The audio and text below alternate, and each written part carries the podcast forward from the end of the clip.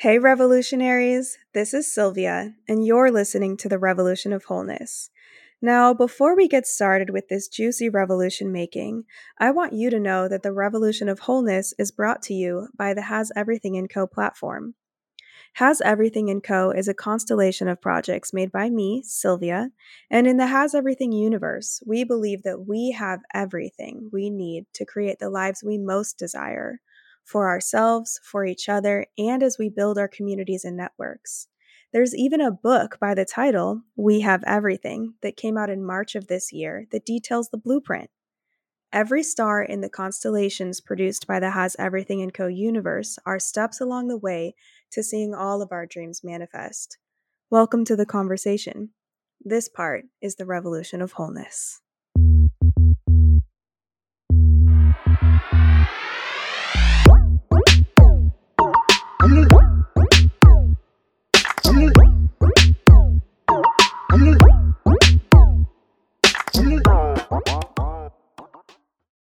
Hey, revolutionaries, it's me, Sylv, back for the final episode of 2024, as well as the final episode of the interlude season. I wanted to say thank you all so much for being here and hanging on through this chaotic season. Uh, there's been lots of background noise, lots of weird stuff going on, uh, mic problems, etc., etc. And I appreciate you all for being here and hanging in. I'm a little more settled into my new home now. Um, I have my recording situation set up. So my fingers are crossed that we are set up and ready to go for next year. To close this year, I want to share a few reflections and also introduce a new concept to you all that I'm going to be focusing on a lot in 2024, at least for the first half of the year.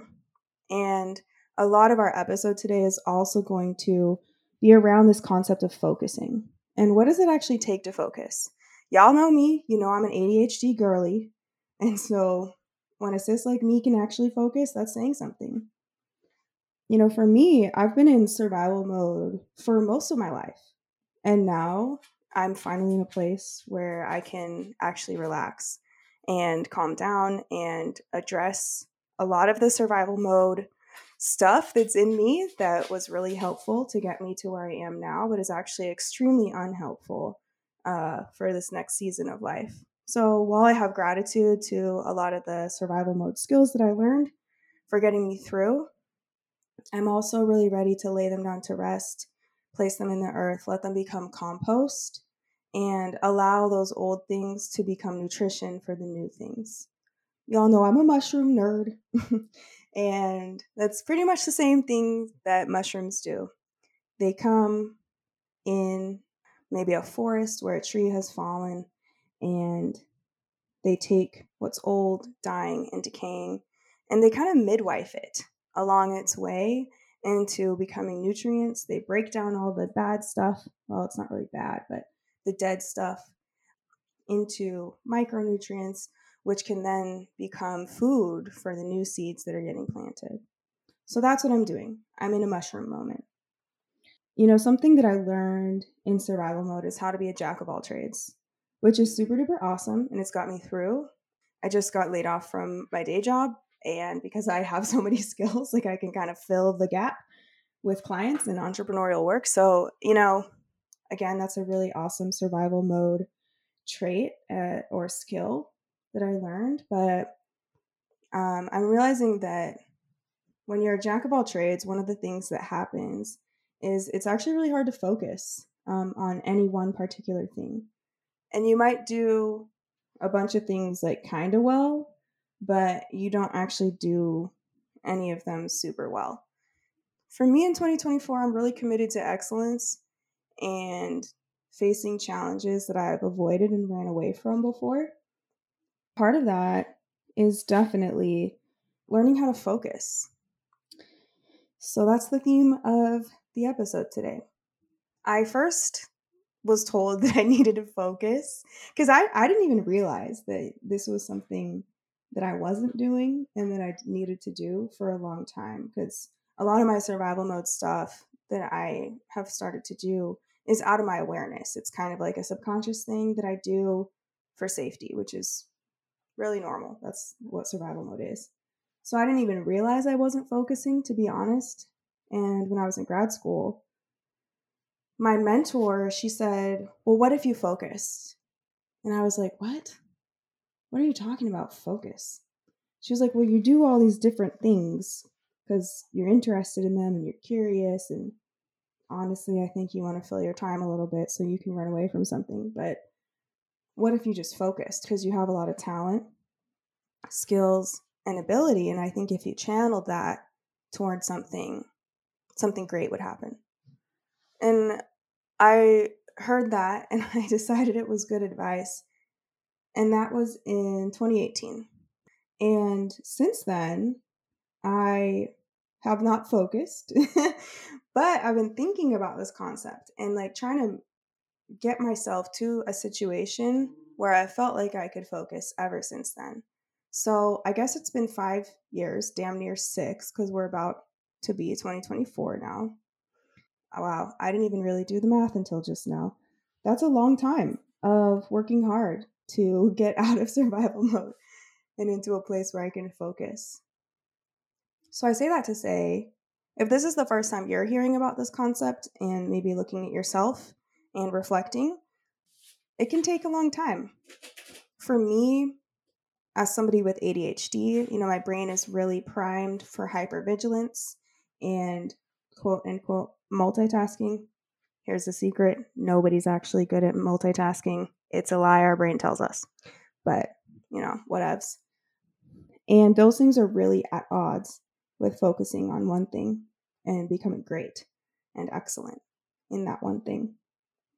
I realized though that a lot of the things that were causing me to not be able to focus or to stay in survival mode, stay hyper vigilant, uh, they were environmental.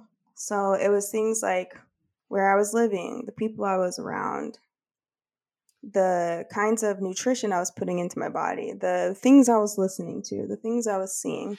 And some of those things you don't want to change. Like maybe certain family members stress you out, but you're not going to cut them off. Like they're they're just important for you to keep around or maybe certain friends that you've had for a long time. Maybe other friends you've had for a long time, you know, you do need a little less space or a little more space, excuse me, between the two of you.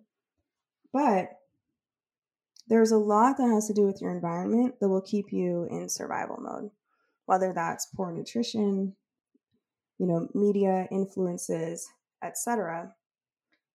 And not only are some of those things things you might not want to change, some of them might actually be outside your power to change. So for me, I think that's why it took so long because I had to slowly, slowly, slowly accumulate the power to actually change some of these things. For example, if you live in a chaotic house with a bunch of roommates that are disrespectful and that's making it hard for you to focus because you're always being disrespected or interrupted or whatever. I used to live in a house like that back in 2018. In fact, I had one roommate who was just literally drunk every single day from like morning until night. Like, I don't think he was ever not drunk. And he wouldn't even take care of his dog. So that was a lot. Don't live in houses like that, is my advice. But anyway, housing, for example, is not necessarily a thing that you can just change that fast. You know, there's leases, it's expensive. So, some of these things, when you're looking at your environment, and things that are making it hard for you to focus, while it is important to put goals around those and figure out how you're going to change them, it's also important to be compassionate for yourself and understand that things take time, that we live inside of systems, and systems are hard to change. They're not impossible to change, but they are hard, and it takes a lot of time and intention, commitment, discipline in order to change them. So, compassion is definitely a very important thing to have for yourself while you're going through these changes. Being realistic about how long they're going to take. And then the third thing to keep in mind too is getting a little bit curious and imaginative about the things that you do have power over to change. In 2018, when I first realized that something needed to change, I felt super helpless and super powerless because it just felt like all of the changes that needed to be made were so big and so vast that I was never going to be able to accomplish any of it. But, and this is also an ADHD trick for productivity, it works for life change as well. I chunked out the tasks. Simple as that. It sounds simple, and yet in practice, you know, sometimes it just, I don't know why it's so much harder to apply than it is to like logically think about something, but probably because of emotions or something. But anyway, maybe we can explore that in a future episode. Point being, while these things are easy to think about and seem quite simple logically, they can be hard to apply.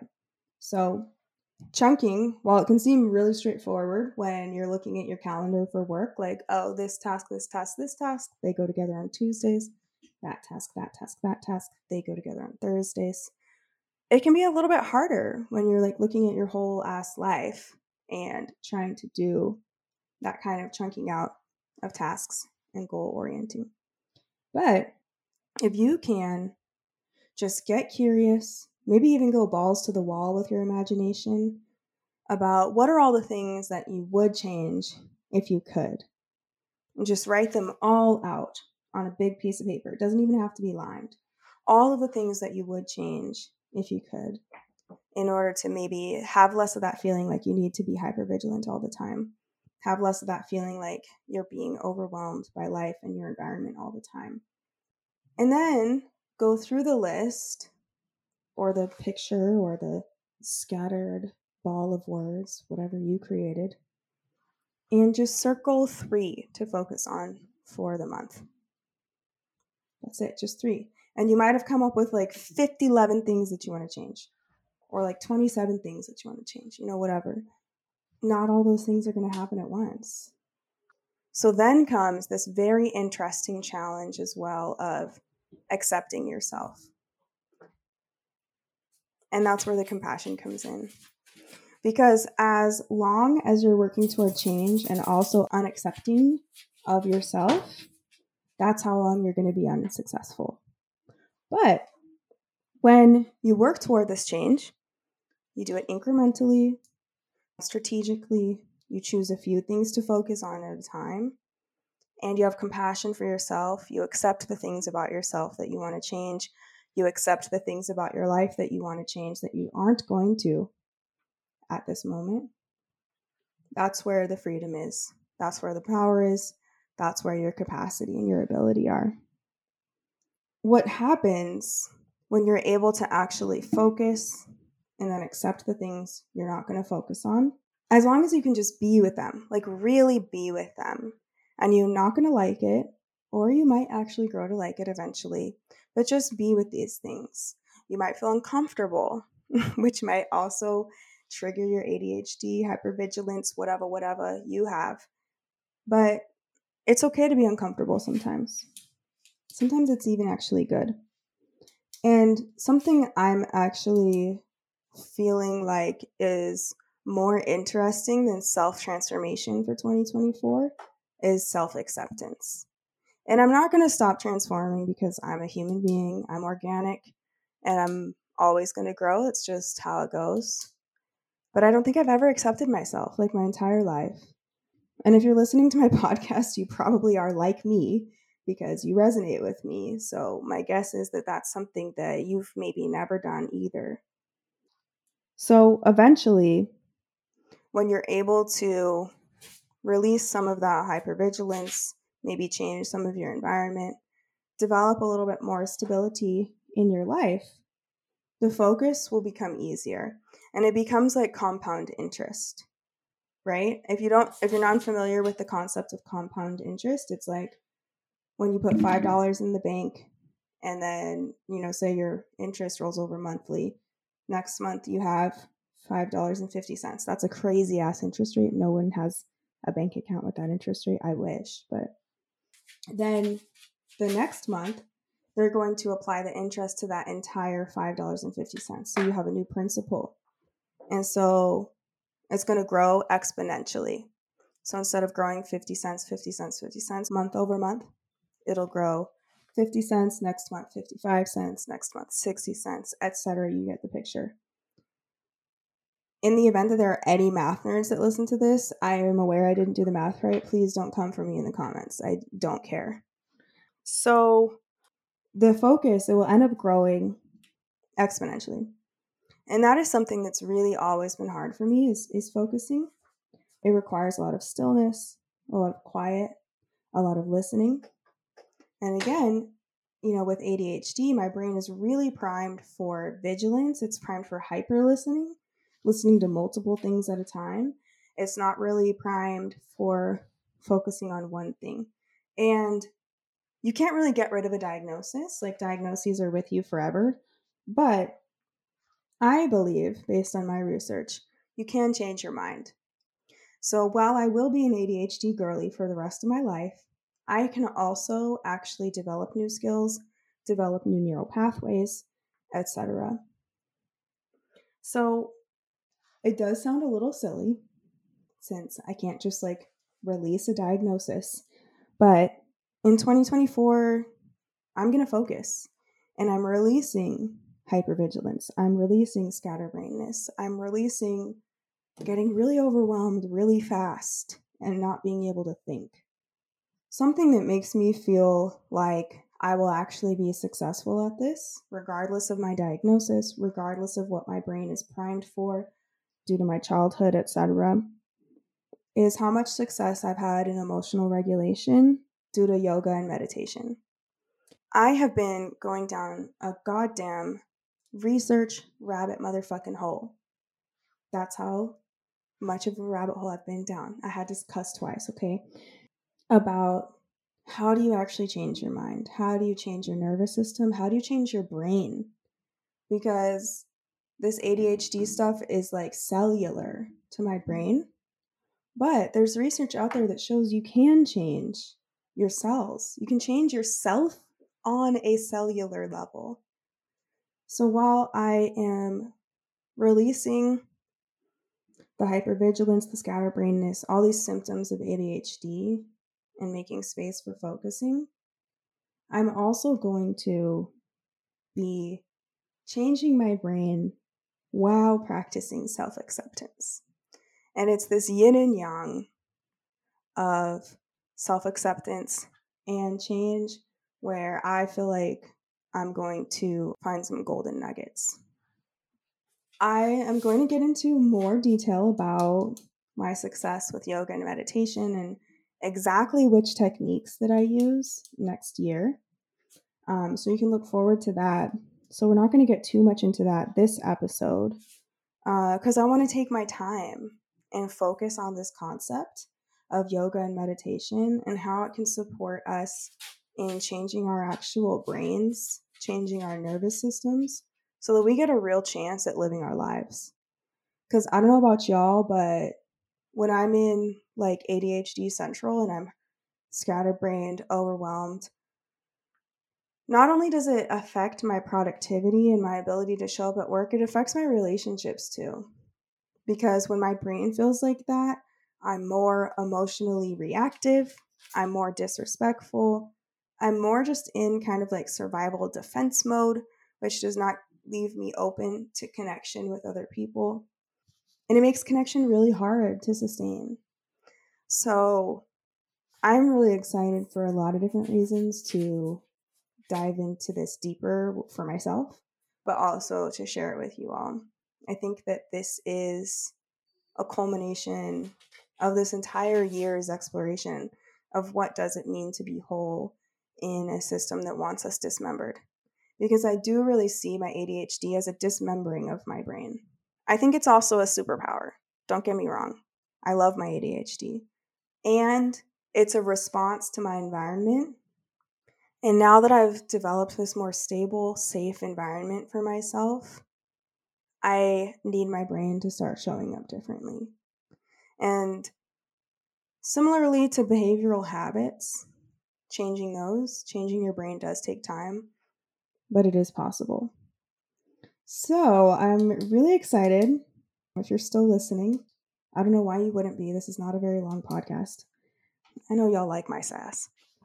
I have developed a brand new concept, which when I came up with the name, I Googled it and I was like, are you serious?